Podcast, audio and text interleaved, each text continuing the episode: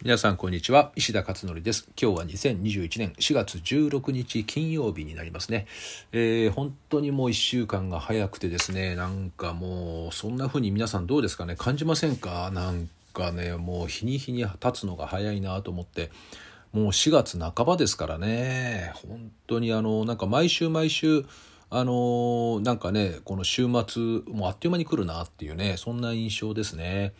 えっと、今日のですね、ブログ、あ、ブログの前に午前中、今日はあれですね、ママカフェをやっていました。えー、オンラインでですね、えっと、まあ、人数もお一人だけかな、いらっしゃってないの。だから、まあ、じゅうよにん、えー、やりまして、お話ししてですね、まあ、結構充実したんじゃないかなと思いますけど、えー、にじかんでちょっと終わなかったですね、今日ね。にじかんにじゅっぷんぐらいちょっとかかったかな。まあでもあの全部動画を撮っているので、えー、まあ途中でね、あのお迎えがあるとかね、なんかそういった方もいらっしゃって、えー、それもね、後ほど動画見てね、見、見ておいてくださいねってことでお送りしていましてですね、えー、本当にズームってこう便利だなと思って、リアルでやるマバカフェの場合はね、あの本当にあのリアルタイムでやってるだけで、動画を特にね、撮っていないんですけど、ズームの場合は全部動画が撮れるんでね、えー、途中でこう入られても、あの途中からね退出されても前後で後で動画でね見ることができるという、すごく便利ですよね。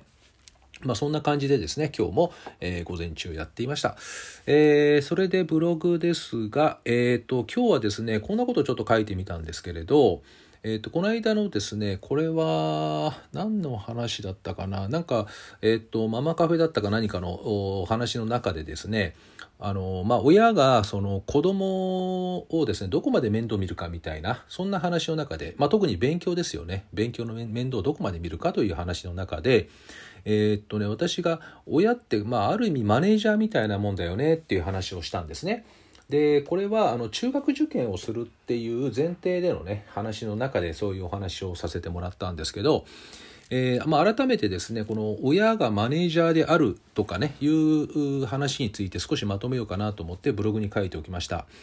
えーとまあ、あの話としてはですね、まあ、親は子どもの勉強にどこまで関わればいいのかというところですね、まあ、年齢、まあ、主に年齢かな、何歳ぐらいまでみたいな。だけどこれ何歳ってあんまりないんですよね、そんなにねあの明確な線引きがあるわけではないんですけれど、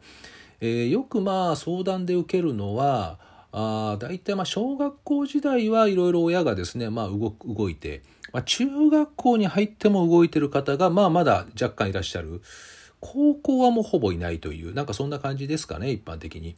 で、えーまあ、そういったね質問があった時に私はいつもねみっつのことを確認するんですね。でひとつはまずお子さんの年齢ね、何歳ですかっていう、まあ、性別も含めて、えー、何歳ですかっていう話で、これ年齢によって答え方が変わってくるのでまず年齢の確認をしますね。でふたつめに、えー、自分でやりたがる子なのかどうか、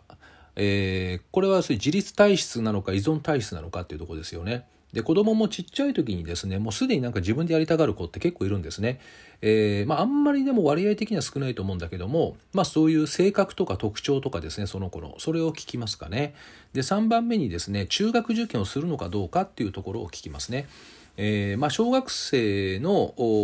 まあ、子供の相談が主にね多いので、えーまあ、中学その時は中学受験するんですかどうですかみたいな話を聞きます。それでえー、まずそのひとつめの年齢のところなんですけど、まあ、一般的には子供がちっちゃい時は、まあ、親は勉強には関わりますよねやっぱりね。小学校いちねんせいにねんせい、それからあと、まあ、翌日何のやつを用意するかとか、まあ、学校行事の把握とか、まあ、いわゆるその子供のマネージャーをやるというのはまあ一般的ですよねやっぱりね。子供小さい時、まあ、さんねんせいぐらいまではだいたい関わるかなという感じがしますね。で子供って時間の概念を持っていないので先を見て今を準備するってことができないんですよね。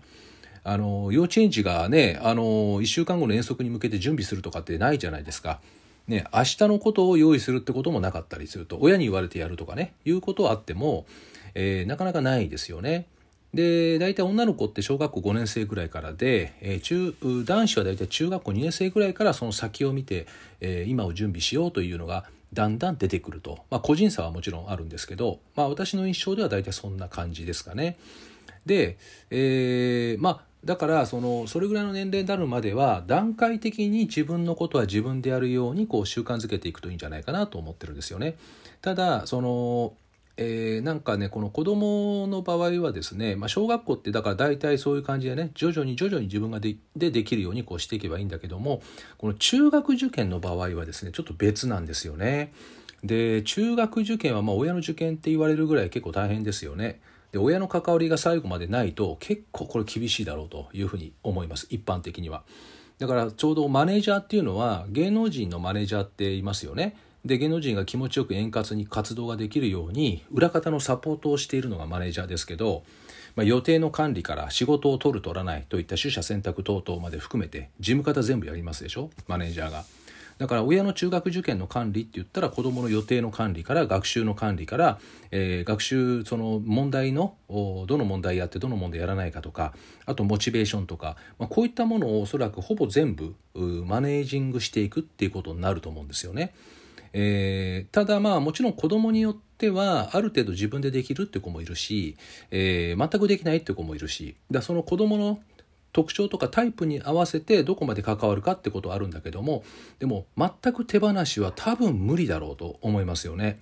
まあ、中にはね塾に入れてしまったらもうそこのシステムに乗っかってもう自分でチャカチャカやっちゃう子もいなくはないと思うんですけど、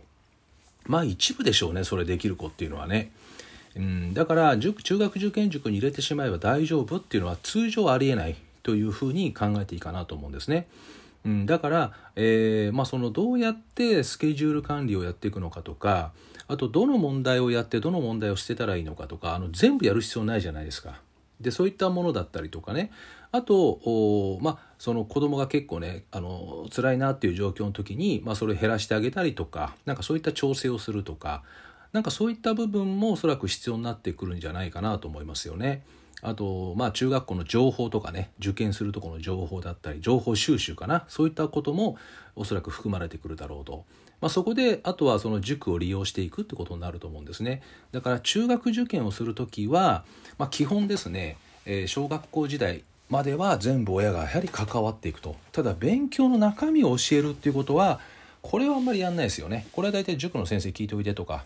まあ、教えてる親もね中にはいますけど、えーまあ、大体塾なんかだと教えないで塾に聞いてくださいっていう話をよくねしてるので、まあ、そういっただから勉強の中身というよりはマネージングって感じですよね。全体的なここの部分はやはり関わっていくだろうというふうに思いますね。であとそうでなければ、まあ、あとはもう子どもの年齢と、あとはその自立度合いですよね。えー、自立度合いに応じて徐々に徐々になんか子どものやれることをこうシフトしていくとかいう感じですね。まあ、例えばあの歯磨きとかね、ちっちゃい時って親が磨いてあげてたけど、いつしか自分で磨いてますよね、あれね。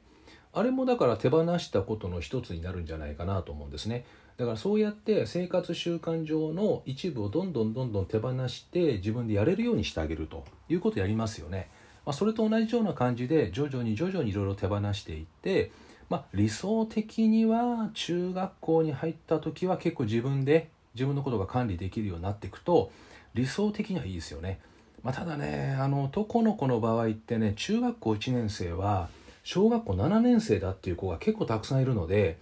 まあ、男の子は若干遅いかな、中いちはまだ無理かなっていうところもね少しありますね、そこはね。えー、ということで今日はですねあの、まあ、親がどこまで勉強にこう関わるのかと、だからマネージャーとしていつまでやるのかっていうところですけど、えーまあ、子どもの年齢と、えー、あと子どもが自分でやりたがる子なのかどうか、まあ、あとは中学受験をするのかどうか、まあ、このみっつの確認をした上でですね、えー、それぞれ対応が異なっていきますよっていうお話をさせてもらいました。えーまあ、あの参考になればですね幸いです。えー、ということで今日はそんなことかな。えー、はいえー、そうですね。 あ, あとそうそうあのブログで一応最後にもう一回まとめたまとめて書いたのは、子どもって時間の概念がやっぱりないので、えー、準備をするという概念がまだ出てこない